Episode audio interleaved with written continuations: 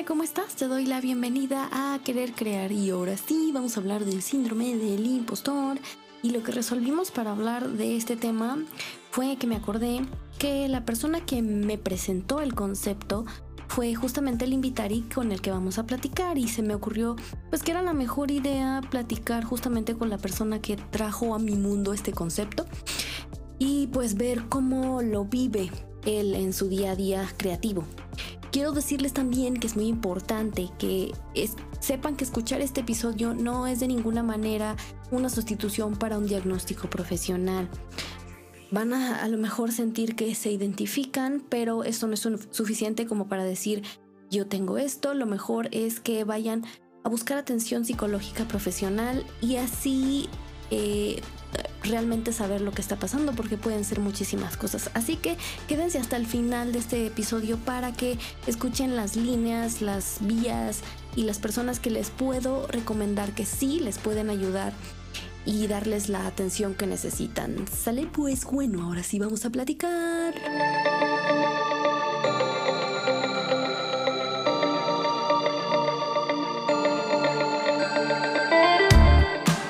Mucha gente ya o señala que alguien lo tiene o dice yo lo tengo. Nunca había escuchado acerca del término, fue como el síndrome del impostor, me sentí muy identificado, pero no sé por qué hay algo en tu cerebro que te autosabotea. Entonces mi papá de cierta manera creo que se desesperaba y pues me regañaba un poco. Y creo que pues haciendo esta conexión de alguna manera eso me hizo que me volviera un poco inseguro. Es cuando me ha tocado colaborar sobre todo con otros diseñadores. Es como, ay güey, o sea, el primer pensamiento que se me pasa por mi mente que ya me está conspirando es de que, es que será mejor que yo. Ahora me doy cuenta que pues, el síndrome del impostor no únicamente es de un lado o del otro, sino que creo que tiene un espectro grandísimo. Ya descubrí que lo tengo, pues ya nada más voy a bajarle el switch del síndrome del impostor y ya soy una persona proactiva nuevamente. Pues no es tan fácil. Hola, ¿cómo estás? Te doy la bienvenida a Querer Crear, el podcast donde sabemos que a veces querer no es poder, sobre todo cuando la crisis creativa ataca, y vaya que ataca. Y pues ahora sí, esta semana sí vamos a poder hablar del tema que teníamos planeado, que es el síndrome del impostor. Y ¿saben qué? Ya se los dije, pero tengo que repetirlo. Es importante que no tomen de ninguna manera lo que digamos en este episodio como una especie de diagnóstico, porque eso solo lo puede hacer un profesional. Aquí solo vamos a discutir un poquito lo que es el síndrome del impostor. Vamos a tratar de identificar si el invitado y yo te sentimos como que va por ahí la cosa en nuestras vidas creativas. Y recuerden que les vamos a proporcionar líneas de atención psicológica que pueden consultar, que son las que realmente deberían consultar. No se quieran autodiagnosticar con este episodio, no es para lo que funciona. Así que ahora sí les presento a nuestro invitado el día de hoy. Dan Losant es diseñador digital UI y UX, es genio detrás de la imagen de BlackBot y el rebranding de Troker, y es enamorado del branding dotado de personalidad propia y diseño editorial persuasivo y dinámico, descrito así por él mismo. En todas sus creaciones, él sostiene siempre la bandera de la creatividad y la innovación. ¿Cómo estás, Dan? Hola, súper Fer, algo nervioso y emocionado, debo decirlo. Igual, sí. Y échale un poco la culpa a precisamente síndrome del impostor, ya que, pues, sabes, yo no me considero tan bueno expresándome, pero, pues, creo que a veces hay que ponernos un poquito incómodos en nuestra zona de confort y, pues, nada, entonces aquí estamos. Pues sí, creo que esa es la forma de aprender a hacer las cosas. Yo también siempre estoy bien nerviosa y esta vez en este episodio no lo dije, pero en todos lo digo y siempre lo estoy. Así que tú no te preocupes, entonces vamos a platicar. Yo creo que el síndrome del impostor es uno de esos factores que más arruina los proyectos creativos hoy en día, pero a mí me llama la atención porque mucha gente ya o señala que alguien lo tiene o dice yo lo tengo. Entonces, ¿será cierto? ¿No será? ¿Será algo muy millennial? ¿O vamos como a tratar de explorar realmente qué es, de dónde viene el término y qué podríamos hacer para combatirlo? Entonces, lo que vamos a hacer es que yo te voy a explicar de dónde viene el término realmente. Te voy a explicar como que sus características y ahí vamos a parar y vamos a decir, pues yo sí me identifico, como que hasta aquí sí va funcionando la cosa. Después hay una parte en la que se explica ¿cómo se puede desarrollar? Entonces vamos a tratar de definir si algo de esas cosas nos sucedió y podría ser que también fuera un factor, o si realmente esto no nos pasó y por qué podríamos entonces estar sintiendo esta sensación de impostorismo. Inventé una palabra, no creo que exista esa palabra. Venga, genial. Sí. Y al final hay 5 clasificaciones para decir estos son los tipos de impostor que existen. Entonces vamos a ver si nos podemos clasificar en alguna de estas, a ver cuál nos va quedando más, ¿va? Sale. Sí, pues, sí, no sabía que existía incluso una clasificación, pero yo tampoco, a ver, qué interesante. Yo tampoco sabía, y poniéndome a buscar, sí hay como que información así muy... pues así como de videos de YouTube muy sensacionalistas, así como de síndrome del impostor, pero sí hay otros que son un poquito más fundamentados. Claro. Es por ese lado por el que yo, me llama la atención que todo el mundo lo utilice y realmente no sabemos de dónde viene en general. O sea, yo creo que solo pocas personas dicen, tengo la curiosidad de decir, pues ¿de dónde sacaron esto? O sea, ¿qué es? Claro, pues es que sí, de hecho... pues yo te lo comenté ya hace algún tiempo cuando abordamos el tema. Ajá. Yo lo escuché por primera vez ya tiene algunos años. Y me lo encontré así como pues muy superficialmente o casi de casualidad en un foro de Medium, en donde había un artículo al respecto. Y para mí fue como, órale, o sea, nunca había escuchado acerca del término, fue como el síndrome del impostor, me sentí muy identificado. Uh-huh. Y a la vez fue como una especie de alivio, porque fue como decir en ese momento, pues no soy el único, o sea, sí, no soy la única persona que siente de esa manera, al parecer hay muchos más creativos o personas en general que tienen este sentido. Y pues de lo que me doy cuenta precisamente con todo lo que comentabas, incluso ya de una tipificación, es de que ahorita afortunadamente ya está como, pues hay más conversación al respecto, ¿sabes? Uh-huh. Es algo un poco más común y creo que más personas lo conocen y pues bueno, el hecho de que lo conozcan tal vez seguramente los va a ayudar a contrarrestarlo y a tomar las acciones necesarias para, pues para superar sus miedos y sus inseguridades, ¿no? Pues, y me incluyo yo mismo también. Uh-huh. Claro, o sea, a identificar de entrada si realmente eso es lo que estamos experimentando o hay otra cosa ahí detrás que necesitamos tratar, o si realmente pues sí podemos identificarnos. Pero bueno, mira, te cuento. Primero, las psicólogas Pauline Rose Clance y Susan Imes comienzan a utilizar el término desde 1978. O sea, no es como cosa millennial de los 2000, ¿no?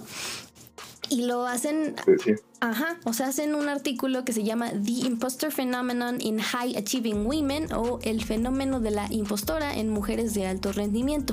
Vamos a dejar ese punto de mujeres, que es como algo importante del tema, pero lo vamos a tratar más adelante. Es un fenómeno psicológico y es más como un rasgo o una tendencia. Todavía no es un trastorno clínico por sí solo. Y digamos que ya afecta a 2/3 de la población. ¿Qué es lo que pasa con esto? Que las personas que lo experimentan no pueden internalizar sus logros. O sea, como que ignoran las evidencias de su capacidad y sienten que si avanzan es por suerte y que les faltan habilidades. O sea, que realmente son como personas que actúan y sobre todo que en algún momento las van a descubrir. Por ahí como que... sientes algo. Totalmente, ¿sí? Totalmente identificado. O sea, eso fue como el 20 que me cayó en ese momento. Porque pues yo me sentí de esa manera, era como... pues hasta ese momento había tenido ciertos logros personales y en cuestiones de desarrollo propio, digamos, qué tan seguro me sentía con el nivel de diseño que yo tenía. Era como, pues güey, yo siempre me había comparado pues con diseñadores que admiro, ¿no? O con diseñadores de otros países. Okay. Era como, pues es que yo quiero estar ahí y quiero llegar a ese nivel. Quiero que mis diseños se vean tan chingones como los de este cuate. Y luego también haciendo la comparativa con algunos diseñadores mexicanos, pues ya, pues realmente no es que esté tan malo, o sea... veo mis diseños y los comparo con el de diseñadores que yo conozco que ya tienen cierta trayectoria y veo que no están tan mal, ¿sabes? Pero sí, creo que es un tema mucho de inseguridad propia, del hecho de que sí, no te la creas tú mismo, sí, a pesar de que estás completamente consciente de que sí eres bueno en lo que haces o que tienes cierto nivel en ello, pero no sé por qué hay algo en tu cerebro que te autosabotea, sí, que como que te pone ese tope y es de que te trata de jalar hacia atrás. Sí. Y bueno, es un tema bastante difícil de superar, pero bueno, creo que ahí lo vamos a ir como desmenuzando poco a poco, porque creo que tienes todo súper bien estructurado. Pues hasta ahora sí, como que ahí vas. Y se me hace interesante este punto que dices de la comparación, que sí es un factor que también daña muchísimo, pero sobre todo la comparación con gente con más experiencia. O sea, eso también como que hay que dejarlo para hablarlo un poquito más adelante. Pero a ver, regresamos a esta parte de lo que es la condición. Aparte, por otro lado, las personas con esto interpretan los errores o los contratiempos o las fallas como una evidencia de que en realidad apestan. O sea, no es como, ah, me equivoqué, tengo que aprender. Es como, ah, me equivoqué, soy un inútil. O sea, pasa rapidísimo a la conclusión de apesto. Y como me equivoco... Justamente te iba a decir yo al respecto de eso. Es de que a mí me parece muy curioso porque, como te comentaba en mi caso... Sí, es como que te comienzas a comparar pues, con personas que sabes que tienen cierto éxito en el área que tú desarrolles, en mi caso pues en el diseño. Uh-huh. Y pues sí lo ves, es como que, ay, pues es que a mí me gustaría estar en ese punto. Y como dices, únicamente comparas como ese aspecto, pero no ves de tu lado pues realmente lo que has hecho. Únicamente como que te enfocas en lo malo y uh-huh. todo lo bueno que tus logros, pues lo que has desarrollado en el punto en el que te encuentras, ya sea profesionalmente o, pues, bueno, ahorita lo estamos hablando de creatividad, pero creo que tal vez es repercute en otras áreas, pues lo dejas como atrás, uh-huh. simplemente te enfocas en lo malo, en la comparación, y pues creo que las cosas no son así. Abrirte un poco el espectro y ver realmente, pues no sé, cuáles son realmente tus fortalezas y tus debilidades, creo que te puede dar como una mayor perspectiva y te puede parar en un punto que tú digas, pero es que, o sea, pues yo soy alguien chingón, tal vez todavía no llego a donde uh-huh. quiero estar, pero estoy en el camino y pues lo estoy construyendo, ¿no? Uh-huh. Sí, lo estás intentando. Yo creo que ahí se va distinguiendo un poquito de quien realmente como que se ciega en la condición impostora, porque también otra cosa es que en realidad no lo saben. O sea, no pueden decirte, oye, yo tengo síndrome del impostor y no puedo ver ciertas cosas de mí, ¿no? Realmente no tienen idea. O sea, hasta que alguien se los hace notar es cuando empiezan a decir, ah, o sea, por ahí va la cosa. Es justamente lo que te contaba. O sea, yo no tenía idea hace años de este término. Para mí fue algo completamente nuevo y fue como muy revelador en ese momento el sentirme identificado y ver que no era el único al que le pasaba. Y pues creo que eso es un primer paso, ¿no? Tal vez como el darse cuenta de que, bueno, identificar cuál es el problema, creo que es como la base fundamental para dar el primer paso para resolverlo. Entonces, pues el darse cuenta de que pues, estás teniendo cierta traba en algún lugar, pues es como el primer paso para tratar de resolverlo o sobrellevarlo. Eso está muy chido, o sea, tomarlo justamente como el primer paso. Si tú que estás escuchando eres una persona que jamás había entendido o se había topado con lo que es el síndrome del impostor y te sientes identificado, es un momento bueno para que empieces como a investigar un poquito más y a indagar qué podría estar pasando para pues empezar a identificar qué onda con tu condición, ¿no? Ese es el primer paso y está muy chido que lo estemos estableciendo desde este momento. Te voy a seguir contando qué más hay con el síndrome. Sí. Es un fenómeno que se asocia a ambientes en general con mucho estrés y también con haber recibido muchas críticas, sobre todo en la niñez. Ahorita vamos a ver cómo es esto que pasa en la niñez.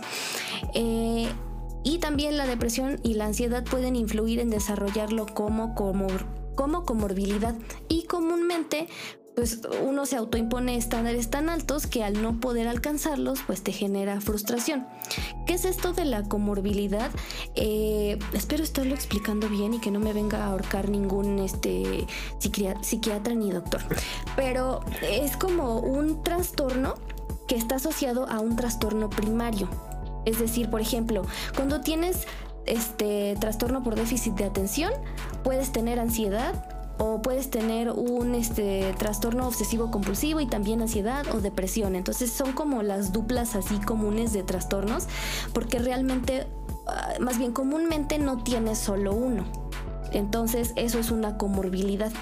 Y el síndrome del impostor se desarrolla como una comorbilidad. Hasta donde entiendo, por favor, si no lo es, alguien corríjame. Ok, no, de hecho me hace muchísimo sentido lo que me dices. Creo que viéndolo de ese sentido, la comorbilidad, espero decirlo bien, del síndrome del impostor, creo que pues sí se relaciona de cierta manera, ya conectando los puntos, pues con ciertos, no sé si traumas o vivencias que hayas tenido anteriormente, ¿no? Uh-huh. En mi caso me identifico un poco y me hace sentido porque pues de niño ciertas situaciones me hizo ser un poco inseguro. De hecho, yo me considero una persona bastante insegura, y creo que eso ha sido como una de las causas por las cuales tengo este síndrome de impostora. Pero pues wow, o sea, sí me hace muchísimo sentido todo lo que estás diciendo. Chócalas, porque sí, yo también me siento una persona insegura, pero okay. ¿Quieres intentar, más bien quieres retratar lo que las situaciones por las que pudiste haber pasado y después contrastarlas con lo que pasa en la infancia, o quieres escuchar primero cuáles son las dos situaciones que dan pie a desarrollar el síndrome? ¿Qué prefieres? Pues si quieres te sigo contando un poco y ya luego vemos cómo conecta con lo demás. Cuéntame. Así que pues digamos que yo desde niño pues siempre fui un niño súper inquieto, que pues no sé qué le encantaba jugar, le encantaba correr, le encantaba estar como... O sea, que todo me llamaba la atención. Uh-huh. Era como muy curioso desde pequeño. Y bueno, creo que igual y esta seguridad me está sirviendo como de catarsis todo esto. Pues tal vez un poco con mi papá. O sea, obviamente yo amo a mi familia. Afortunadamente tengo uno de mis dos papás. Uh-huh. Pues conmigo y juntos. Pero yo cuando era más niño, pues mi papá era... de cierta manera, pues no sé si decirlo, un poco exigente, pero pues, por ejemplo era típico que nos poníamos a hacer cualquier cosa, ¿no? Que si, no sé, a poner una instalación o lo que tú quieras, cualquier cosa, reparación en la casa o actividad así que sea como muy práctica. Uh-huh. Y pues yo desde niño me di cuenta que a mí lo práctico no se me da. Oh. Sí, o sea, por ejemplo, en la secundaria llevé el taller de electricidad y era de que estar haciendo instalaciones, de que estar cortando cables y demás. Y pues lo hacía, pero no sentía que se me diera con tanta facilidad como a mis amigos. Bueno, ya en la universidad, igual que estudié ingeniería en diseño, y había pues, literal materias de talleres, taller de maderas, de metales y demás. Siempre era de los últimos en terminar mis prácticas por lo mismo, porque no me considero una persona que sea tan buena como para esa cuestión práctica. Pero bueno, me estoy yendo un poco por las ramas. Retomando esta parte de mi niñez, creo que el hecho de que pues yo descubriera en ese momento que no era tan bueno para ello, pero no lo pudiera exteriorizar, porque pues era un niño pequeño, y si en este momento me cuesta trabajo expresar mis ideas, pues de niño mucho más. Uh-huh. Entonces mi papá de cierta manera creo que se desesperaba y pues me regañaba un poco. Y creo que pues haciendo esta conexión de alguna manera eso me hizo que me volviera un poco inseguro. No el hecho de que, bueno, pues lo voy a intentar más a ver si me sale, sino que pues la estoy cagando, me están regañando, ya mejor ahí lo dejo. Y y pues no sé, viéndolo bien, creo que igual y fui arrastrando como ese problema, ese trauma, no sé cómo lo quieras llamar, hasta este momento en el que, pues no sé, a veces me falta confianza para tomar una decisión de decir, es que quiero hacer esto, o quiero estudiar tal cosa, o voy a hacer un proyecto de esto. Entonces me hace mucho sentido lo que estás diciendo. Ya veremos cómo se conecta con todo lo que me vas a contar ahora, pero sí, mira qué catártico estás teniendo todo eso. Mira, pues está padre que funcione de esa manera. Porque pues sí, o sea, creo que esa también es una parte, o sea, es una parte importante el tomar un momento como para decir, a ver, esto me está pasando. Mucha gente dice que también sirve de mucho escribir las cosas. Cuando, por ejemplo, no las puedes expresar, aunque no se lo vayas a entregar a nadie, puedes escribir las cosas y decir, a ver, me pasa esto, me siento así. Es como hablar contigo mismo, pero a sacarlo al mismo tiempo. Tenerlo por escrito te permite volverlo a ver otra vez, ver cómo te sentiste y ser sincero en un espacio seguro. Y pues, o sea, lo conectaste muy, muy bien, porque ahorita vas a escuchar qué onda con esta parte. Me identifico bastante contigo, pero ahí te va. Una de las formas en las que se puede desarrollar este síndrome es cuando tienes alguna persona que se compara contigo, sobre todo a través de los padres. Entonces, esa persona es él o la hermana inteligente, y tú eres él o la hermana tierno, o el atlético, o el sociable, o cualquier otro adjetivo, ¿no? Entonces tú piensas, pero ¿por qué yo no soy la persona inteligente? Lo voy a demostrar, yo sí soy. Entonces empiezas a ir a la escuela, tienes buenos logros, tienes buenas calificaciones, y llegas así con tus diplomitas feliz a tu casa, y de todas maneras el que recibe el nickname del inteligente es el otro hermano o hermana.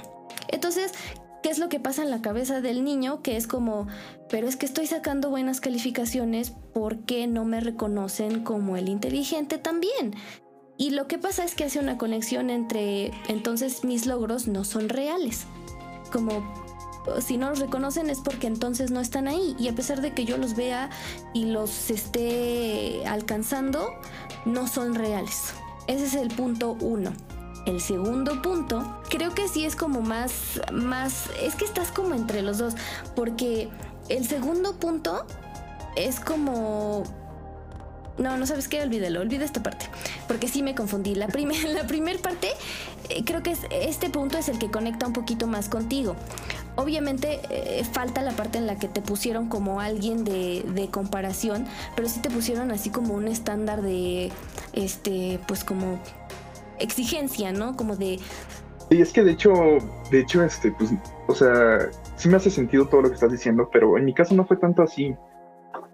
De cierta manera siempre tuve buena relación con mis hermanos y pues afortunadamente todos éramos como pues bastante listos, creo yo, todos éramos de 9 y 10 de toda la vida, bueno, menos hasta llegar a la universidad en donde sí me di ahí contra la pared, pero pues no, y realmente nunca hubo una comparativa pues así como muy marcada, quizás un poco con mi hermano menor, pero pues eso fue algo que quedó superado ya tiene mucho, entonces pues no. En otro sentido tal vez sí, pero bueno, escuchemos el segundo punto igual y lo puedo conectar también un poco con todo lo que a mí me pasó. Sí tiene, o sea, creo que es más por el lado de los papás, o sea, porque las comparaciones entre hermanos, como que la relación a nivel hermanos, pues casi siempre pasa, ¿no? Como que yo mejor que tú, y ahí depende de cómo te lleves con ellos en realidad. Pero es más como de una figura mentora o una figura de autoridad que te dice, tú...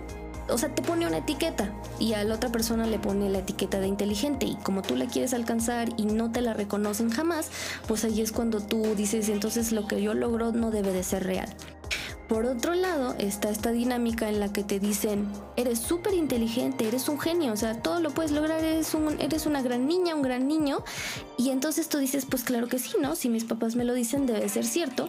Entonces vas por la vida, a lo mejor logrando cosas, y de repente te empiezas a topar con los errores, con las fallas, y es cuando dices, ah, caray, o sea, a mí me dijeron que yo era un genio y estoy fallando, pues no me cuadra, ¿no? Debe ser que soy un fracaso disfrazado. Llegas a esa conclusión así de, o sea, no hay como forma de decir, pues los errores a todos les pasan, sino que es como, no, ya, soy fracaso, y como no estoy logrando lo que me dijeron que era, como no llego al estándar de genio, entonces soy impostor. Y esas son dos de las cosas que este estudio que te decía establece que llevan a las personas a empezar a desarrollar esta mentalidad de soy fracaso, soy fracaso, soy fracaso. Sí, definitivamente creo que estoy como en medio de ambos. Ajá. El segundo punto tampoco no me identifico tanto. O sea, sí me di unos topes por ahí, pero sí conozco personas que eran como el típico nerd, por decirlo de alguna manera, de que todos subieran con 10, súper aplicados, de que pues no sé, igual no se llevaban con nadie, o sea, lo estoy estereotipando mucho, pero realmente así eran, y pues cuando les tocó entrar al mundo laboral o a la vida adulta real, pues sí fue como complicado para ellos, y a mí incluso me llegó a sorprender porque yo los esperaba con cierto éxito, tal vez profesional, entonces no me imagino cómo se deben de sentir. Quizás ellos también tienen por ahí un tema de inseguridad o que han sufrido seguramente el síndrome del impostor de alguna manera. Sí. Pero mira, qué interesante, ¿eh? Sí, muy de acuerdo. Pues, o sea, yo creo que no tiene que quedarse uno en un lado de la clasificación o en el otro 100%, ¿no? Puedes tomar ciertas cosas de un lado o del otro para que puedas identificar de dónde pudo haber venido. O sea, lo importante creo que es recordar cómo fue esa parte de tu infancia, quiénes te alentaban o te desalentaban o qué te decían y cómo lo interpretaste tú. En mi caso yo creo que sí entro más en el lado de tú eres la niña genio. Yo tengo papás que son inteligentísimos, entonces era como, a lo mejor como ellos estaban más jóvenes era como sí, todos debemos ser genios en esta vida, entonces yo crecí pensando que así eran las cosas, ¿no? O sea, que tenías que ser muy inteligente para demostrar que eras alguien en la vida. Y llegó un punto en el que yo me topé como con varios problemas que yo todavía estoy explorando sobre mí, y pues me di cuenta de que me costaba mucho trabajo poner atención, que también en las cosas prácticas no era muy buena, que me tenían que explicar las cosas varias veces y que si no entendía mejor desistía. Entonces, cuando me encontré esta clasificación dije, ah, yo soy de este lado, porque pues sí es como niña genio que nunca logró ser niña genio y entonces soy impostora, por ende impostora. Somos impostores entonces. Ajá, eso es otra cosa que hay que como que establecer. Realmente todos llegamos como a un punto de sentirnos impostores, es algo como transitorio en la vida, o si hay alguien que no se sienta, o sea, eso se me hace muy interesante. Pues yo creo que sí, o sea, tú mencionabas, por ejemplo, en un podcast pasado que estuve escuchando que pues realmente la creatividad no únicamente se limita a personas que hagan, no sé, que hagan arte, que hagan cine, que hagan actuación, uh-huh, o alguna actividad que se perciba como creativa per se, uh-huh, sino la creatividad está presente pues en cualquier disciplina, en cualquier área.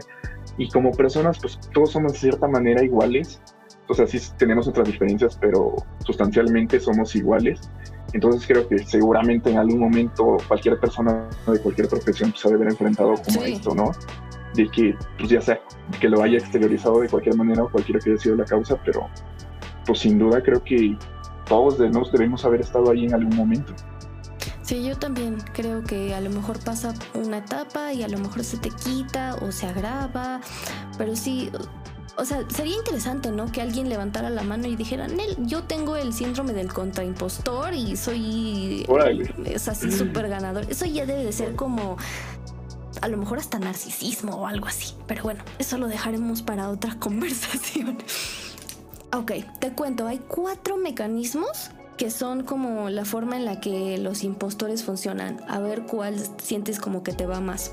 Una es el trabajo duro. Es que si bajas el ritmo de tu trabajo, si no estás así como que al 100, pues la gente va a decir, pues este es estúpido. Y estupidez es una palabra que se utiliza mucho en este artículo que te digo. Que por cierto, los artículos, los videos y todo lo que sí te van a estar en la descripción de ya sea YouTube o en Spotify, los pueden encontrar para que los chequen directamente. Pero esa palabra es una que es así, o sea, así la utilizan. Estupidez es como la forma en la que se describen las personas con el síndrome del impostor. Entonces aquí, si tú no estás trabajando, si no estás produciendo, no vales nada. Esa es la número 1, el trabajo duro. Luego está el que no opina, porque cree que si opina puede que vaya en contra de quien quiere que le apruebe. Y si no recibe esa aprobación, entonces pues es como no valgo nada, ¿no? O sea, aunque esa persona crea que tiene la razón y no esté de acuerdo, si la figura que busca que le apruebe está en contra, entonces prefiere no opinar. Se calla las cosas que dice. Yo ahí levanto un poco la mano. Totalmente. Ok. Utilizar el encanto y otros atributos, o sea, como ser buena onda, ser chistosillo o no sé, algo, cosas que realmente no tienen que ver con la capacidad intelectual o académica. Utilizar esas otras cosas para ganar la atención, la aprobación o el reconocimiento, ya sea afectivo o intelectual, de una figura mentora específica. Y entonces esta figura puede que te reconozca por esos atributos, así como de que eres buena onda, caes bien, pero también reconoce tus habilidades. Pero como ya reconoció tus atributos y no lo intelectual per se, tú sientes que ya no vale lo intelectual. O sea, crees que es porque tienes algo, ¿no? Que eres una buena persona o que haces reír o que estás guapo, guapa o lo que tú quieras, ¿no? Creen que va por ahí, entonces descartan que sean sus habilidades o su capacidad académica. Y finalmente está esta que es un poco paradójica, que es necesitar aprobación. El pensamiento es: la gente que es muy inteligente no necesita que nadie la apruebe. Pero como yo, impostor, sí necesito que me aprueben, entonces no soy inteligente. Es como, ¿qué? O sea, realmente todo mundo necesita que lo aprueben en algún momento y eso no es como... Sí. Eso no limita si eres inteligente o no, pero al estarlo buscando ellos dicen, no, o sea, no puedo ser inteligente si quiero que otros me aprueben. El inteligente no necesita eso. Yo creo que allí también existe un contrapensamiento, no sé cómo decirlo, iba a ser contratendencia, pero creo ya estoy como en mi chip ahí blanco, en el que no es tanto el necesitar la aprobación, uh-huh, sino, digámoslo, como una falsa humildad, ¿sabes? Uh-huh. Que todo lo contrario, no quiero que me den aprobación, sino que es como, oh, no quiero destacar porque siento que tener cierto éxito es malo. Es como, oh, necesito mantenerme debajo del radar, igual porque no quiero llamar atención. Sí, como que se ve payaso, ¿no? Que no quiero destacar. Uh-huh. Ajá, exactamente. Entonces creo que también eso es como, pues no sé, como algo ahí que también he detectado que de alguna manera en algún momento podemos llegar a manifestar. Eso está interesante y también me había pasado esa forma de sentirse. Está padre esa parte. Pero, a ver, me voy a saltar a las clasificaciones. ¿Alguna otra de estas te sonó así como de que te identificaras? Por ejemplo, el trabajo duro, no opinar. Sí. Igual y no soy tanto de que le chingue un chingo para tener como aprobación, uh-huh, pero me identifiqué con la de no opinar. Justamente hace unos días tuvimos una sesión workshop de una marca que estamos diseñando. Sí. Y pues bueno, mis jefes llevaban como toda la batuta de la sesión, ¿no? Uh-huh. De hecho yo pues entré prácticamente de oyente y pues me quedé como en ese rol de alguna manera, uh-huh, a pesar de que durante toda la sesión yo tenía como varias ideas que estaba ahí rescatando y que estaba anotando, sí, pero no sé por qué no me atreví a exteriorizar muchas de ellas, ¿sabes? Uh-huh. Igual y es por como te digo, como inseguridad que tengo, que no me siento tan a gusto hablando, sí, que lo que tengo esa chaqueta mental de que siento que no puedo expresarme tan correctamente, uh-huh, y pues no sé, igual también que era un cliente importante que pues es una marca que me emociona mucho hacer, uh-huh, y pues ay, sí fue como, pues me sentí identificado con eso de que a veces uno no opina precisamente porque no se la cree, sí, porque piensa, no, pues el qué dirán, ¿no? O estaré en lo correcto, me voy a equivocar, sí, pero pues también me hace sentido con lo que estás diciendo anterior de que, pues creo que lo mejor es preguntar, ¿no? Cuando no te sientas cómodo con algo, pues preguntar no tiene nada de malo, es como, uh-huh, pues que te des un norte, y eso sí es algo que he aprendido a hacer.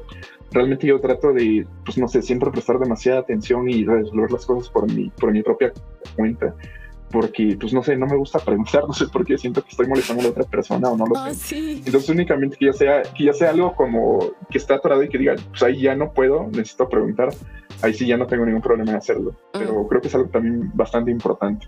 Sí, cuesta mucho trabajo. Hice varios chócalas imaginarios contigo en todo lo que acabas de decir, porque sí, yo también tengo esa idea como de, ¿y si pregunto voy a molestar? O sea, te preguntas internamente, ¿eso no ya debería de saberlo? O sea, o tal vez ya lo explicaron y va a parecer que no puse atención.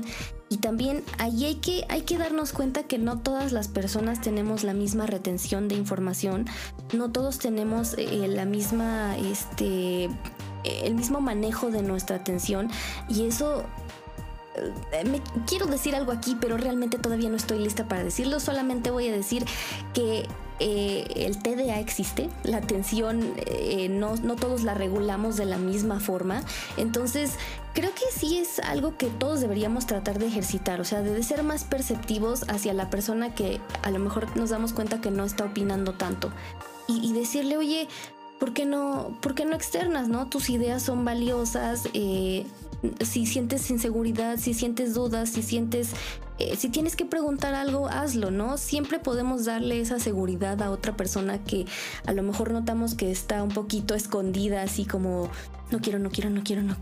Totalmente. Creo que esta parte es súper importante, ¿sabes? Esta de empatía, o sea, no es solo el hecho de, pues no sé, dar consejos o tratar de reconocernos como que sí tenemos este síndrome, sino que tal vez a las personas que no lo tengan o que hayan detectado que alguien más lo tenga, uh-huh, pues que noten y que tengan como esta empatía de crear, pues esto, un ambiente de confianza, uh-huh, en el que pues se sienta seguro de decir, ah, pues es que esto no lo entendí, o quiero expresar tal idea, o tengo tal opinión. Creo que, pues puta, eso es fundamental, y sin duda la otra persona que tenga, sí, el síndrome del impostor, pues lo va a hacer como dar esos pasos para superarlo. Sí, es como crear un espacio seguro y...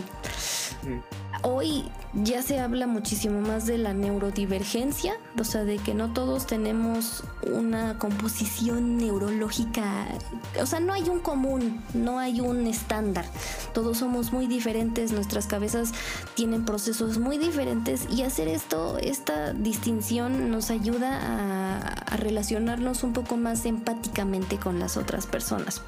Entonces, si tú eres una persona que no siente tener síndrome del impostor y que se desespera muy fácil cuando la gente no le entiende y que odias estarle repitiendo las cosas a las personas, pues salte un poquito de esa posición y trata de pensar en que tal vez tú le puedes hacer un poquito más fácil la vida a alguien que está teniendo un ligero problema que tú tal vez no experimentas y no puedes reconocer.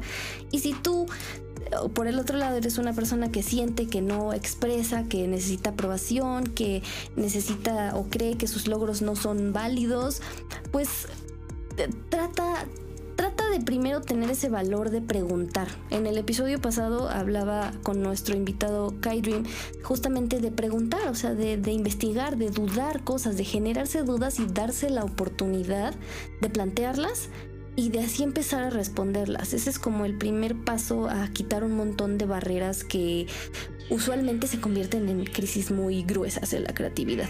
Totalmente. Bueno, te sigo contando lo que falta de mis apuntes mágicos sobre el síndrome del impostor.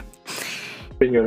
Ok, es importante resaltar que esta muestra principal que hicieron estas doctoras se hizo en mujeres, eran 150 mujeres y ellas vivían en un contexto en el que se esperaba que, más bien ellas no esperaban mucho de sí mismas ni de otras mujeres, o sea, era como las mujeres tienen un límite, ¿no? de performance, y esto llevaba a que ellas atribuyeran sus logros al azar o a que alguien más se equivocara en evaluarlas o a que realmente se esforzaban tanto que como no lo iban a lograr. Y además, pues había que destacar que en ese momento la poca feminidad era una señal como... Era un estigma al que no se querían enfrentar. O sea, era como...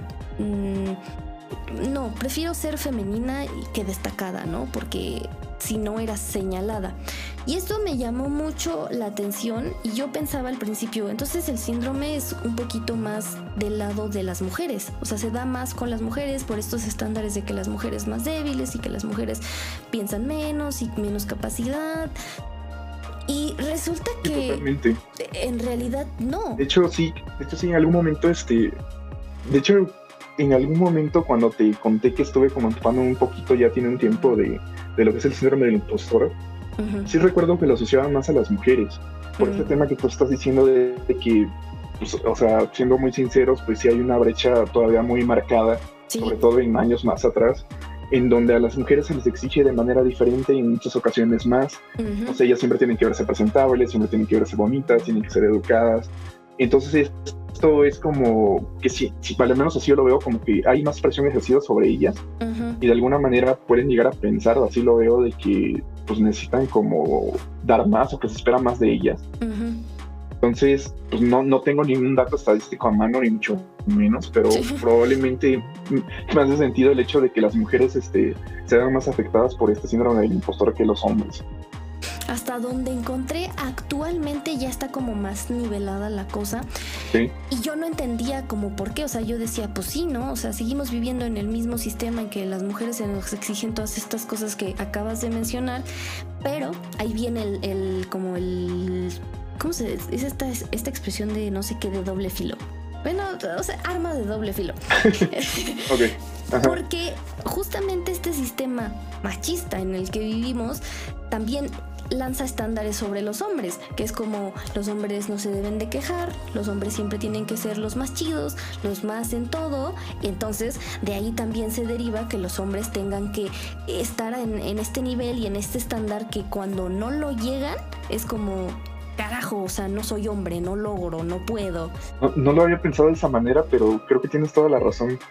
Y viéndolo de esa manera, pues sí sería como lo esperado, que estuviera bastante equilibrada la balanza, porque si bien no son las mismas exigencias o no es lo mismo que se espera de un hombre o de una mujer, uh-huh. Pues de cierta manera los hombres también lo padecemos, ¿no? Sí. Tienes mucha razón en eso de que pues lo típico es de que pues, nos guardemos lo que sentimos, de que no lloremos, de que no contemos lo que nos está pasando.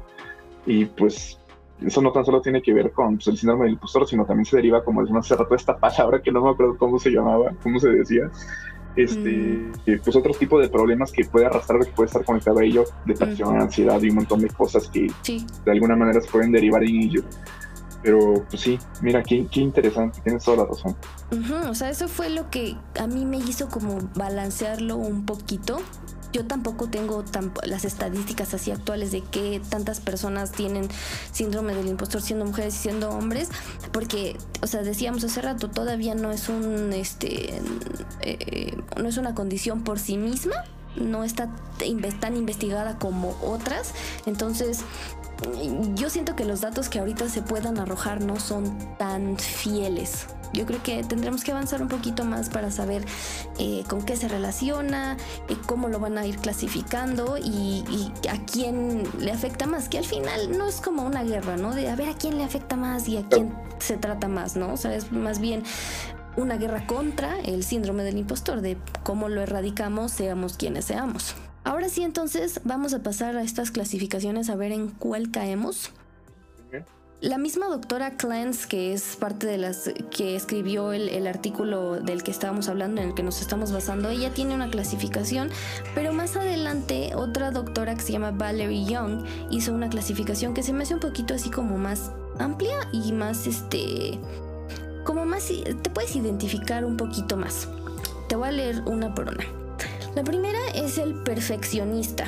El impostor perfeccionista quiere controlar cada detallito de cada tarea, no disfruta casi lo que hace justamente por estar pensando en que siempre lo puede hacer mejor, suele no poder delegar sus tareas y siempre tiene que hacer micromanagement. O sea, es como tengo que hacer tal cosa y hace una microlista de cómo hacer esa cosa y así se va. Entonces las expectativas están por los cielos. ¿Cómo te pues no sé si ya empezamos y pues ya me estoy identificando desde la primera. Okay. Porque, híjole, es que a mí lo que me pasa es que sí soy muy perfeccionista. Me demoro un chingo en aterrizar un concepto, una idea, es como que me tengo que llenar de referencias y estoy ahí que sí bocetando y como que no termino de empatar ni una cosa ni la otra. Cuando me he dado cuenta que lo único que tengo que hacer es ponerme a desarrollarla, ¿sabes? No estarlo pensando mucho. Simplemente decir, bueno, quizás en mi cabeza la veo de tal manera, pero ya que la plasmo pues, en un formato digital o como sea, pues no me hace tanto sentido o no luce como yo quería. O igual y no la puedo representar de la manera que me gustaría. Pero sí creo que ya conecté muy cabrón con esta que la escribí. A ver cómo nos va en la yo creo que se puede con varias, ¿no? Pero sí, es como esta sensación de que nunca llegas a la meta que te estableciste, ¿no? Así como de...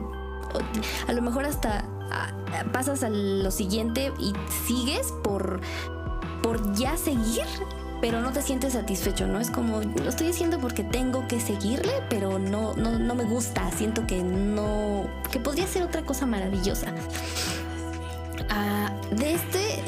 Para como ayudar en el perfeccionismo, me encontré un episodio de un podcast que se llama Supra Cortical, está muy perro, y se llama justamente perfeccionismo. No les voy a spoilear como de cómo lo trata y cómo te ayuda a entender un poquito mejor cómo funciona el perfeccionismo, pero yo la neta al final sí lloré porque me pegó así como de súper duro. Les recomiendo muchísimo que escuchen este episodio, está muy padre y sí te libera así como algunas cadenitas en el corazón.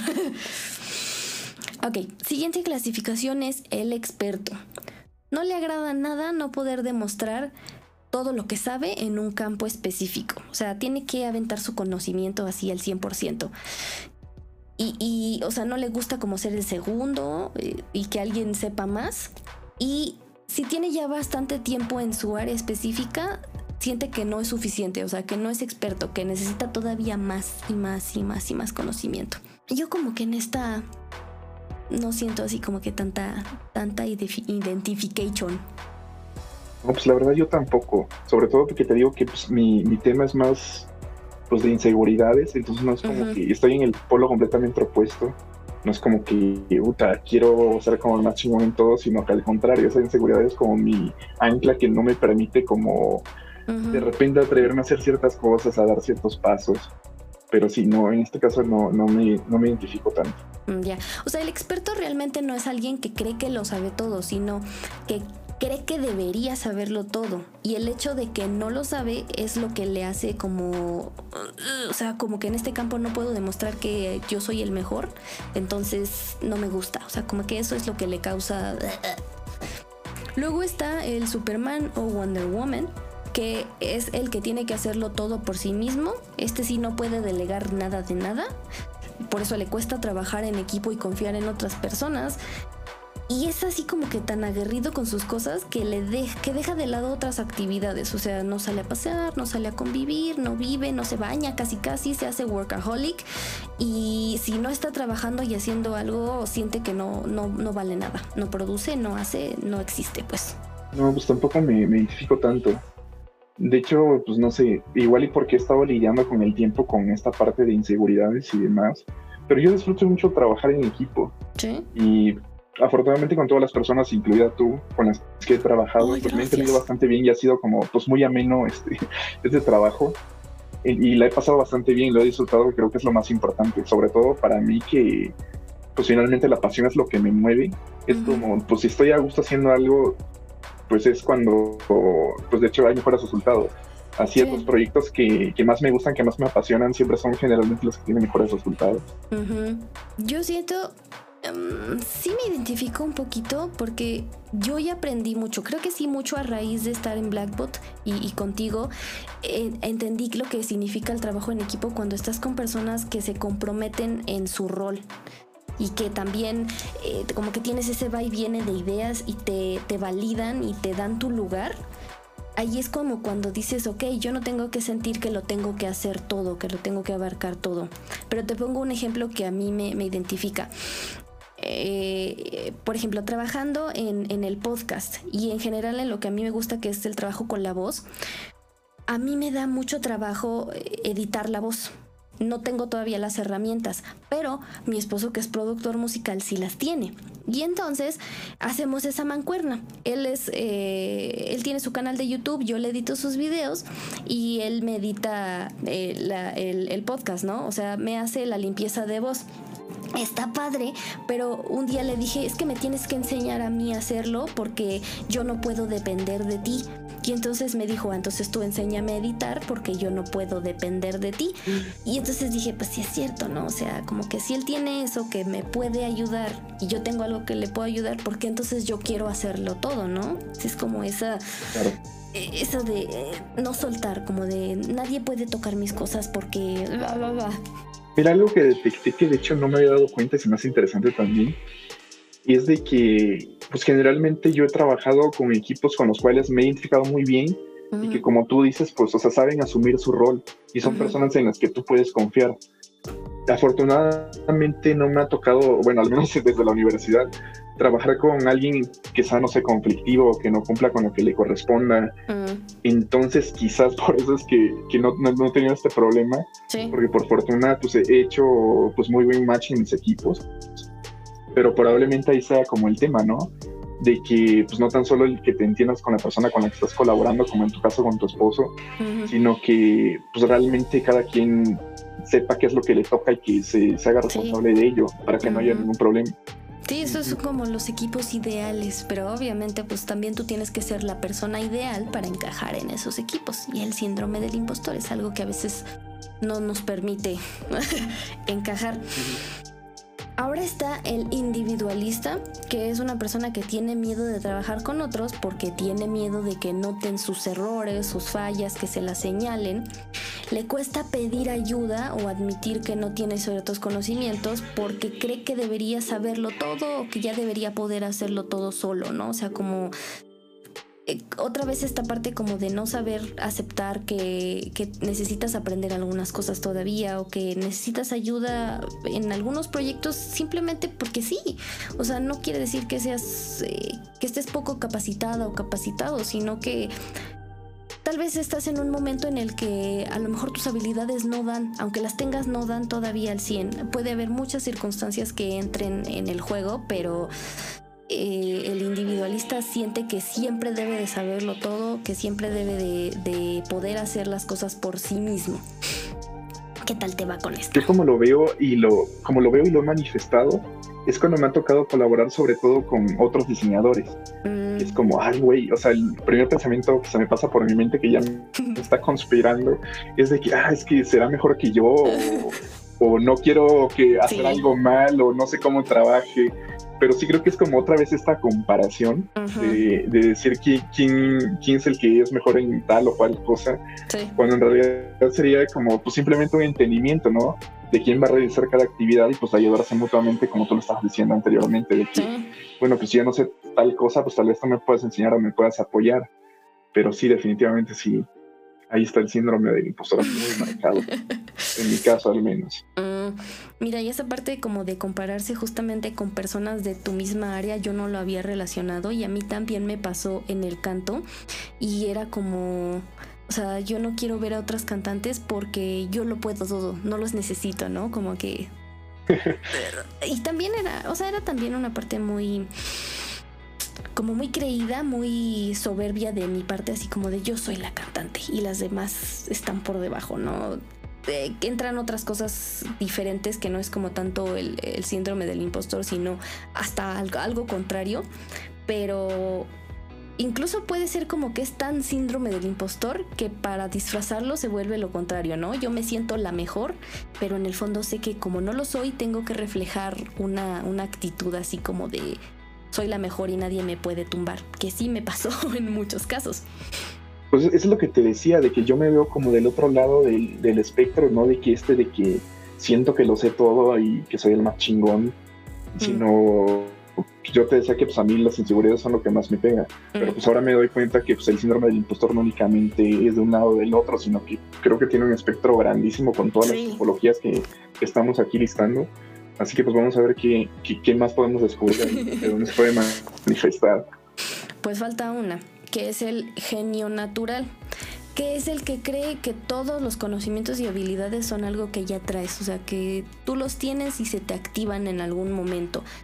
Por eso rechaza la mentoría, rechaza que le enseñen, que le expliquen, y si tiene que poner mucho esfuerzo en algo, entonces cree que como no le sale natural, no es su área y no se tiene que dedicar a eso, ¿no?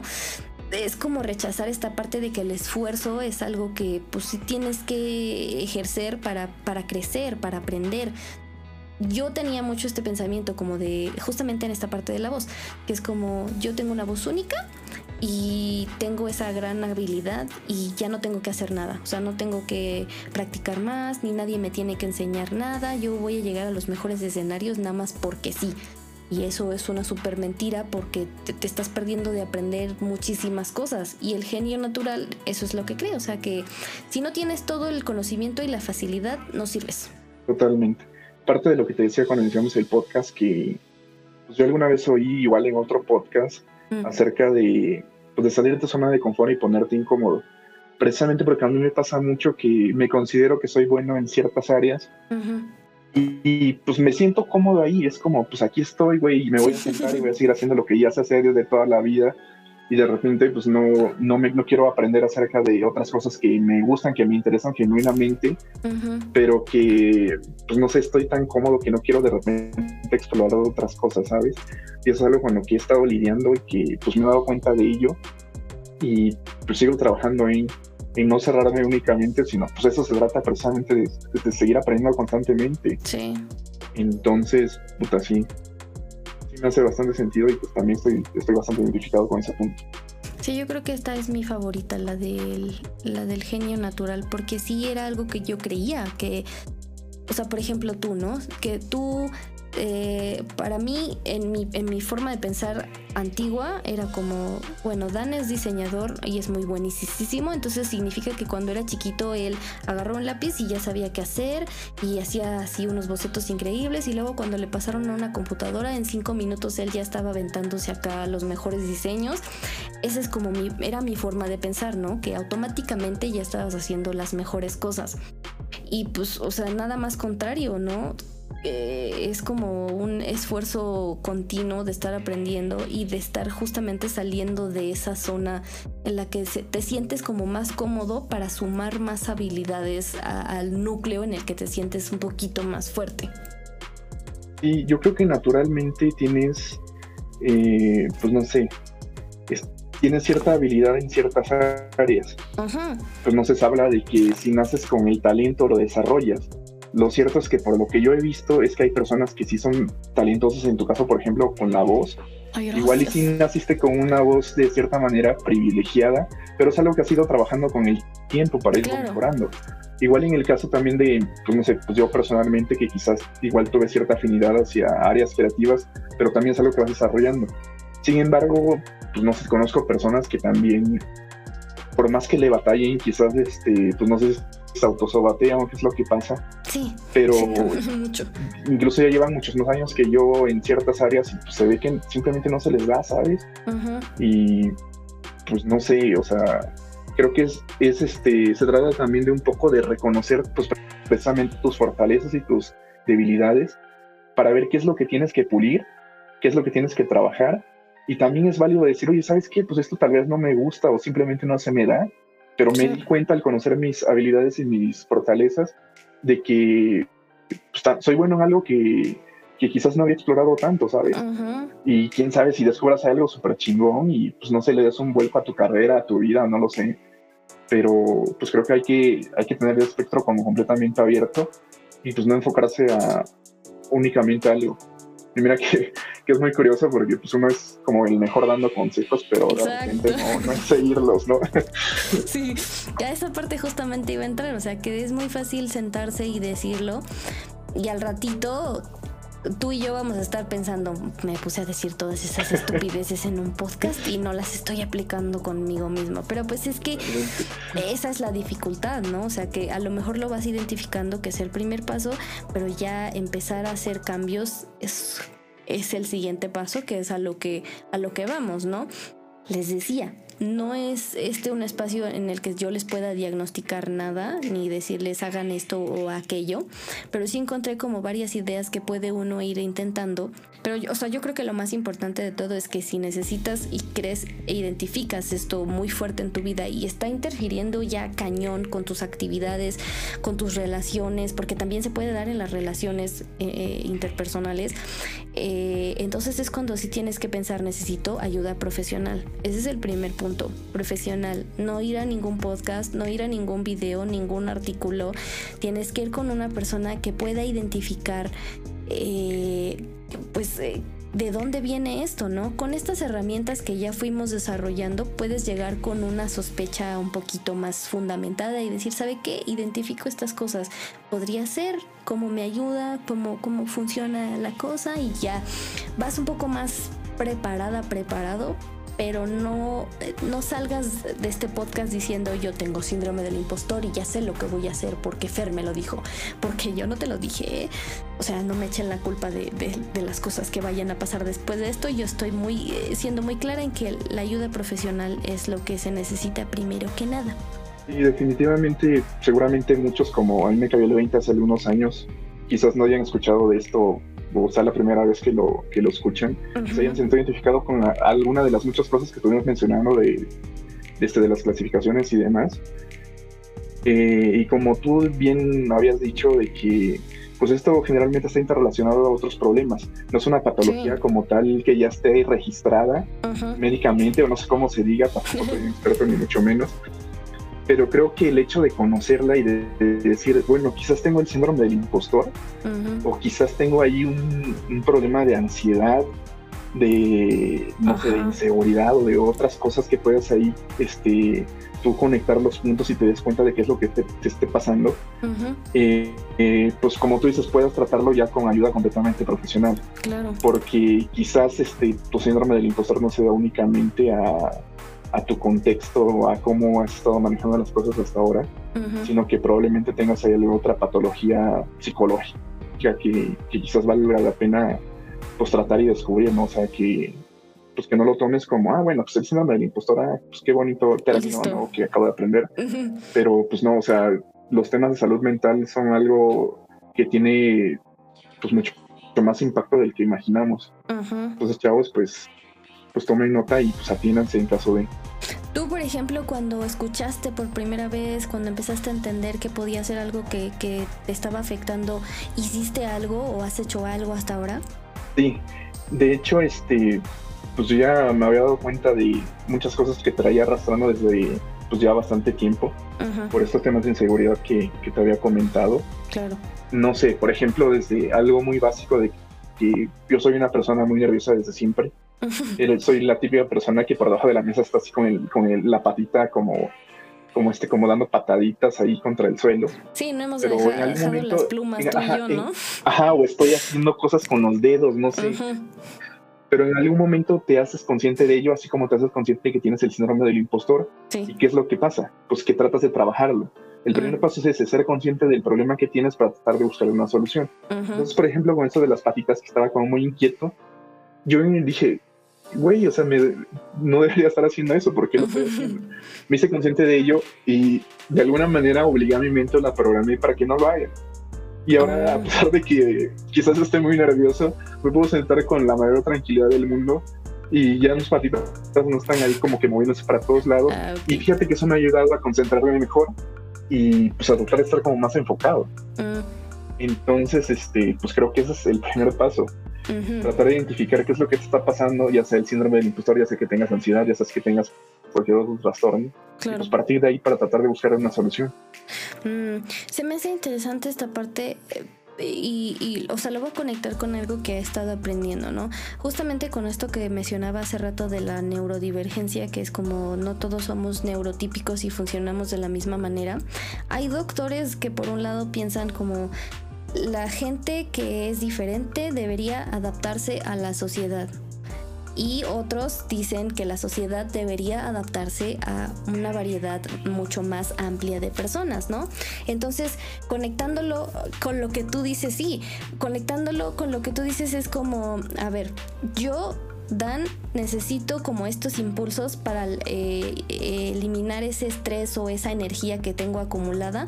Entonces me muevo, agarro cosas, fidgeteo con las manitas. Si es algo que tú necesitas hacer, a lo mejor es por algo, ¿no? O sea, es porque tu cuerpo te lo pide de cierta forma y no está mal que lo hagas, ¿no? Es como decirle, por ejemplo, a una persona con Tourette que reprima los impulsos que siente de gritar cosas o de hacer ciertos movimientos, porque sería como decirle a una persona que tiene comezón que no se rasque. O sea, no puedes hacer eso. Habría que analizar cuál es como... ¿por qué lado irnos, no? O sea... tú debiste hacer eso, en tu caso te funcionó y está súper chido, ¿no? Que digas, bueno, me calmo y eso me hace sentir un poquito mejor. Es como el enfoque para cada persona, ¿no? Cada persona necesita un tratado diferente. Si a ti te funcionó tranquilizarte, está muy chido, pero habrá personas a las que a lo mejor eso les detone otra cosa después, ¿no?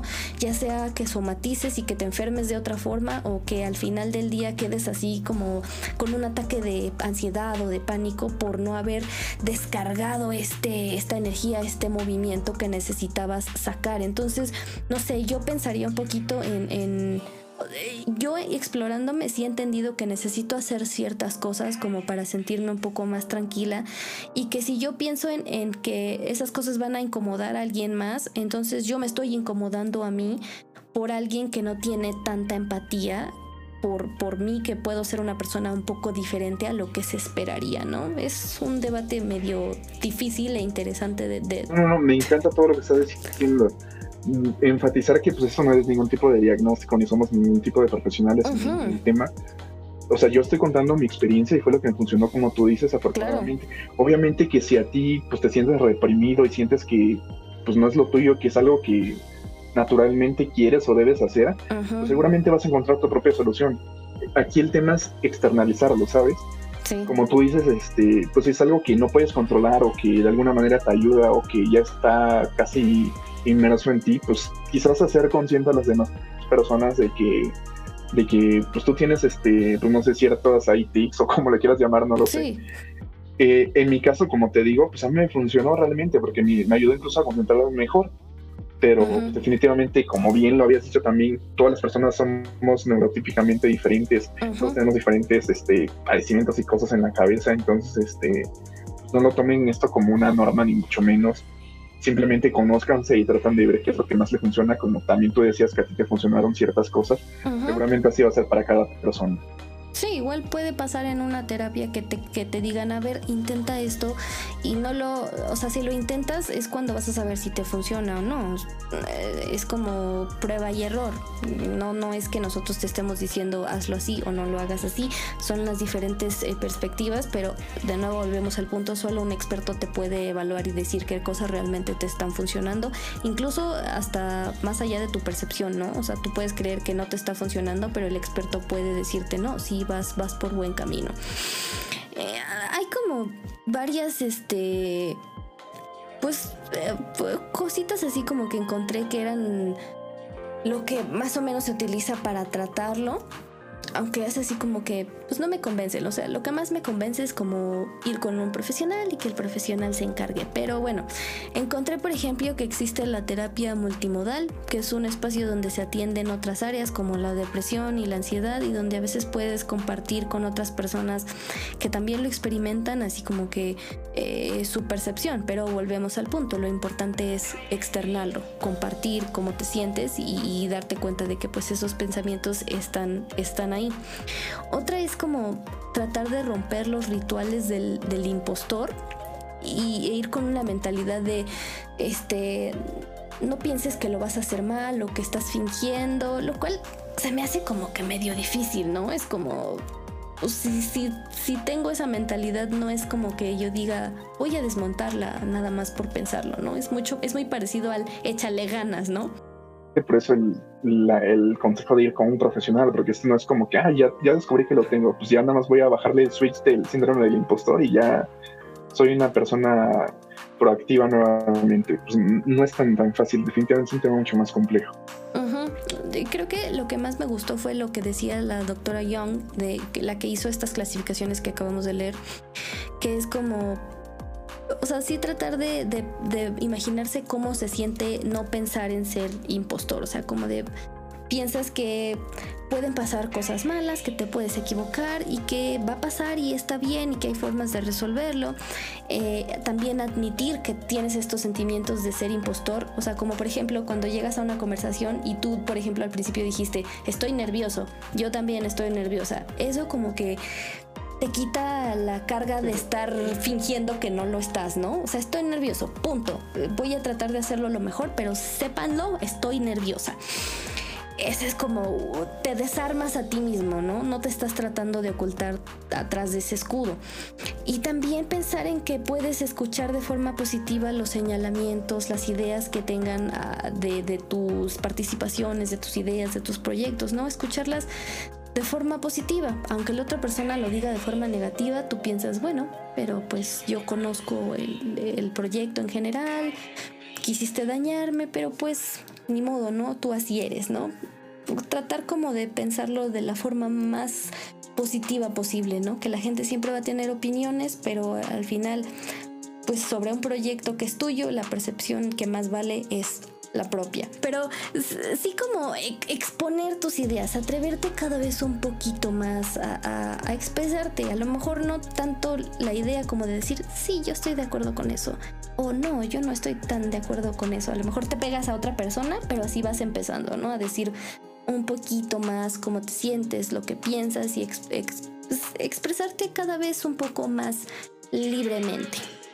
Esas son algunas de las cosas que encontré. También vi así como que varios videos y hay uno de un coach de Platzi que lo único que tomé de ese video es que está padre hacer una lista de logros del día, porque como decíamos, a veces hacemos mucho la lista de cosas que hacer para el día y al final ves esa lista y dices hice 2 cosas de 100 que quería hacer, pero si llegas al final del día y haces una lista de hice estas 2 cosas y aprendí esto y las hice muy bien y me sentí muy bien, es mucho más positivo el enfoque que decir carajo, no hice las 1700 cosas que quería en este día, soy una basura, ¿no? Como darle la vuelta. Siempre estamos enfocados en lo malo, uh-huh. O sea, siempre estamos comparándonos, siempre estamos diciendo, pues no sé, ya es tal hora del día o incluso tal hora de la vida, uh-huh. y pues no he logrado casi nada o no he llegado al punto en el que me gustaría estar, uh-huh. pero fíjate, nunca lo había visto con este enfoque contrario, o sea, verlo como de manera positiva, sino enfocarse en lo bueno, en hoy hice tal cosa o durante la semana llegué a tal meta. Creo que sí. de alguna manera se te va motivando paso a paso, ¿no? Uh-huh. Mira, creo que es un gran consejo. Y es una... O sea, también es algo que se tiene que practicar y desarrollar, como el tratar de poco a poco fijar la vista en esas pequeñas cosas que uno hizo bien o que te trajeron cierta satisfacción en lugar de estar viendo las cosas negativas, que también es un poco como el aprender a hablar más positivo de sí mismo, ¿no? Como de no decir, soy una persona estúpida porque no hice esto, sino decir, bueno, pero lo intenté, ¿no? Hubo varias cosas que en el día no me permitieron concentrarme en esto y yo hice mi mayor esfuerzo y lo intento mañana, no pasa nada, ¿no? Es cambiar ese switch de hablarse y pensarse más positivamente. Pues mira, de mi lado, nuevamente mencionar que pues esto no es para nada una guía ni mucho menos, pero si uh-huh. pudiera dar algunas recomendaciones de cómo sí sobrellevar el síndrome del impostor y de tratar uh-huh. de contrarrestarlo, pues el primero sería lo que estaba comentando ya desde el principio, de que debemos primero hacernos conscientes de que lo padecemos, sí. y esto cómo lo hacemos, pues tratando de comprender nuestras fortalezas y debilidades, que era un poco de lo que tú decías, no únicamente centrarnos en lo malo de que, ay, es que me hace falta esto, no soy como tal persona, no tengo tal habilidad, uh-huh. sino, o sea, está muy bien conocer cuáles son tus debilidades para trabajar ellas y mejorarlas, pero creo que también nos debemos de enfocar en las fortalezas, que es la parte positiva de que tú mencionabas, sí. de decir, bueno, quizás me hace falta tal cosa, pero sabes que soy muy bueno también en esto, y de alguna manera, pues eso te hace consciente de qué es lo que eres bueno y de qué es lo que puedes mejorar. Claro. Otra cosa que considero que de alguna manera a mí me ha funcionado es este tema de que se ha estado hablando durante pues, todo el podcast acerca del perfeccionismo, ¿sabes? De que igual yo no me identifico tanto con ello, pero creo que cuando te haces consciente y tratas de superarlo, es decir, de que no tratas de llegar al punto máximo, de decir, es que todavía no estoy conforme con lo que estoy haciendo, con lo que sí. estoy diseñando. Pues no sé, se habla de un término del MVP, del producto mínimo viable, que uh-huh. es como este punto, este sweet point de decir, bueno, está en el término justo que yo lo requiero para que funcione, uh-huh. sin llegar a este perfeccionismo y sin estar como invirtiéndole tiempo que quizás pueda dedicar a otras actividades. Oh. Entonces eso es algo bastante importante. Otra que creo que también es fundamental es el no postergar las cosas, decirle no a la procrastinación, o al menos tratar de llevarlo, porque de alguna manera eso te quita mucho tiempo. Sí, de eso se trata, ¿no? De quitar tiempo. Sí, no manches, y es que luego pues tu misma mente te comienza a jugar en contra de que ya estoy en el límite del deadline, no me queda tan poco uh-huh. tiempo, no voy a terminar, y te comienzas a complejar tú mismo, ¿sabes? Y de alguna manera eso también puede repercutir en de que, ay, es que nunca termino las cosas a tiempo, no me sé organizar, sí. Te comienzas a autosabotear tú mismo. De repente puedes obsesionarte con la idea de que vas a cometer un error en el proyecto, en los diseños, en cualquier actividad que estés realizando, y eso de alguna manera te puede frenar, porque únicamente estás pensando 1000 cosas en la cabeza, pero ninguna la estás llevando a cabo. Entonces sí. lo que debes hacer aquí es ser proactivo, decir, esta idea quizás puede funcionar, pues la voy a validar, la voy a poner en acción, si funciona, pues excelente, y si no, pues tengo ahí otras más que tenía en la cabeza, pero que ya estoy validando. Entonces creo que se trata un poco de eso. De, por un lado, pues no procrastinar, y por otro, no postergar las ideas que tenemos, sino llevarlas a la ejecución y validarlas para ver si nos funcionan. Sí. Y pues básicamente esas serían como mis recomendaciones, o las que me han funcionado para tratar de sobrellevar este síndrome del impostor. Entonces, si a alguien le funciona, pues excelente. Nuevamente, pues mencionar que esto no es ninguna guía ni ningún consejo de profesionales, simplemente uh-huh. contando nuestra experiencia. Si a alguien hace sentido y le funciona, pues qué mejor. Oye, me encantaron, hiciste un cierre así perfecto, me encantó todo, o sea, todo está muy chido, porque es una forma muy buena como de empezar a trabajarlo y enfocarlo. Lo único que yo añadiría y que me acabo de dar cuenta en este momento es que si tú te sientes así es muy probable que otras personas también se sientan así. O sea, yo, por ejemplo, al iniciar esta conversación no me imaginaba que nos íbamos a identificar tanto. O sea, yo pensaba, o sea, Dan siempre entrega sus trabajos a tiempo, están súper bien hechos, trae mil opciones, te da mil diferentes propuestas y así todas, no sabes ni cuál escoger porque están bien chidas. Y, o sea, la neta es como cuando estuvimos en BlackBot, siempre Fer y John siempre estaban así como, wow, otra cosa que hizo Dan, así, y sí, nos quedábamos todos así como de, what? Y entonces... No, es que acabo de hacer otro descubrimiento porque conmigo es completamente igual y creo que seguramente eso le pasa a más personas. De que tú interiormente quizás no te sientes tan bueno como te perciben las demás personas. Ajá. Porque yo también es como, te veo y cuando escuché tu disco o todo lo que están haciendo en términos audiovisuales, es como, güey, no mames, es que esto está increíble. O sea, tiene una calidad, o sea, súper profesional. Y creo que con lo que me estás diciendo de repente, pues uno al interior no se siente tan bueno. Cuando en realidad todas las personas que están a tu alrededor te perciben como, oye, pero es que eres una chingona en lo que haces, como, wow, uh-huh. Incluso yo quisiera ser como ella, producir como ella, o cantar como ella, no lo sé. Ay, gracias. Y pues creo que también ese es un gran descubrimiento, darnos cuenta de que quizás hasta preguntar cómo nos perciben las personas y pues levantarnos un poquito la autoestima y decir, oye, wow, o sea, no tenía idea de que o me identificaba tanto con esta persona o que me percibiera de tal manera, cuando yo en realidad pensaba que era, pues no sé, malo o promedio en tal actividad. Sí, o sea, creérsela un poquito, creer eso que te dicen las otras personas y también por otro lado darte cuenta de que las otras personas también se sienten así, o sea que...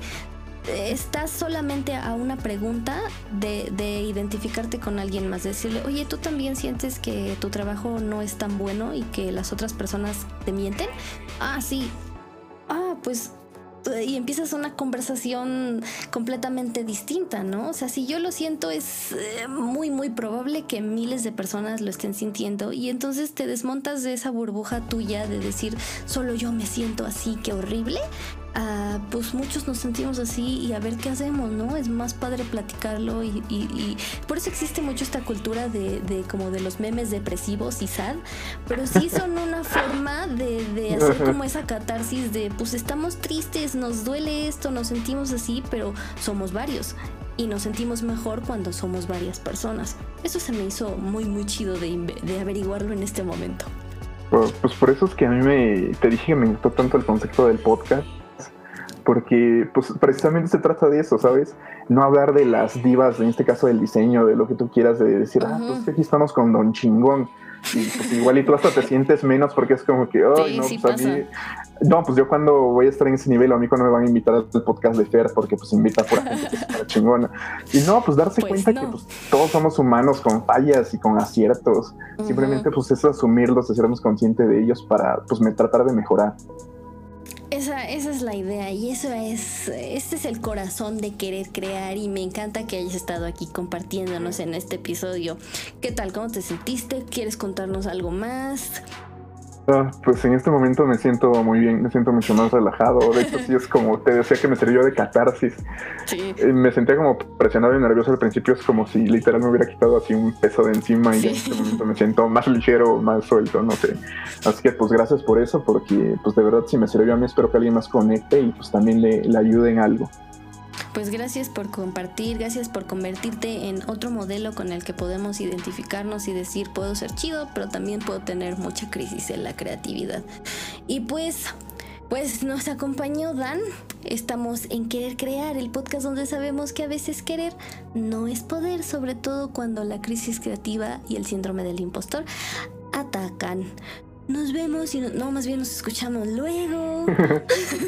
Bye bye. Nos vemos en el futuro, como decimos en BlackBot. Por favor, no crean que me lo robé, no es cierto. Los quiero mucho, Jennifer. Bye. Le dan.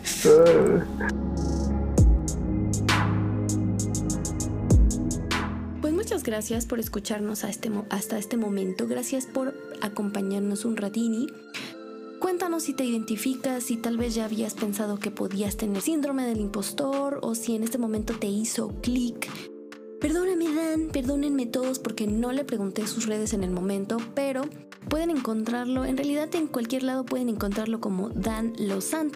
Se escribe L-O-S-A-N-T. Sus redes principales son Instagram y Behance, ahí lo pueden encontrar. También está en DeviantArt, Twitter, en Dribbble también lo pueden encontrar, pero sus redes principales son Instagram y Behance. Y yo les recomendaría, la verdad es que conozcan su trabajo en BlackBot. En blackbot.rocks pueden encontrar todo el contenido sintetizado que produce BlackBot. Y pues la verdad es que muchas cosas vienen de la mente maravillosa de Dan. También pues obviamente síganos en redes, en Instagram nos pueden encontrar como querercrear.mx y en YouTube como Querer Crear Podcast. Nos ayudan muchísimo sus likes, sus comentarios, que nos pongan en listas de reproducción, que nos guarden, que nos compartan y que les cuenten directamente a las personas creativas que les puede interesar este espacio para platicar. Ahora sí les presento la lista de ayuda y atención que pueden consultar. Todos estos son links seguros, no se preocupen. Yo sé que tampoco nos agrada mucho hablar por teléfono porque millennials, pero pues no está de más tener los teléfonos. De todas maneras, todos estos links, todos estos teléfonos van a estar en la descripción, ya sea de YouTube o también en las notas de Spotify las pueden encontrar. Ok, Salud Mental a Distancia es 55 52 59 81 21. Atención Psicológica UNAM es 55 56 22 22 88. La línea de la vida CONADIC la pueden encontrar así como @lineade_la vida en Instagram y en Twitter y en Facebook, así por el nombre Línea de la Vida lo pueden encontrar también. Ahí pueden encontrar información. También está la Escuela Nacional de Enfermería y Obstetricia, la ENEO, que tiene también ¿cómo se llama? Un chat. Un chat en línea para los que no nos gusta realmente escucharnos directamente con personas. También tienen un directorio donde hay muchísimas más teléfonos y redes de otras instituciones que pueden dar atención en áreas más específicas. Además está la clínica del Departamento de Psiquiatría y Salud Mental de la Facultad de Medicina y es para la comunidad UNAM inscrita y vigente, así que con tu credencial te puedes mandar un correo a dpsm-clínica@facmed.unam.mx. Estos recursos están en la Gaceta UNAM, hay unos cuantos más, pero también les dejo este link. El que más me gusta y es una joya es un tweet de Beauty Ofertas, donde pide a varias personas que pueden ofrecer o que pueden recomendar atención psicológica o psiquiátrica, que pues la promocionen como hilo en ese tweet. Hay bastantes atenciones especializadas, sobre todo con perspectiva de género. Y hay varias personas que ofrecen terapia a un precio muy accesible y creo que hay una que otra persona que puede ofrecerlo, sobre todo en el contexto de la pandemia, de forma gratuita. Pero chequen, dense una vuelta por ese tweet, está muy padre. Y además te deja un link donde tú puedes verificar que la persona que te va a ofrecer este servicio tenga una cédula profesional y no sea una estafa, y entonces estemos todos seguros y seguras y seamos muy felices. Así que pues recuerden, todos los links están en las descripciones. Y pues listo, muchas gracias por estar con nosotros y acompañarnos. Yo soy Fernanda Birt y ahora sí me despido. Bye.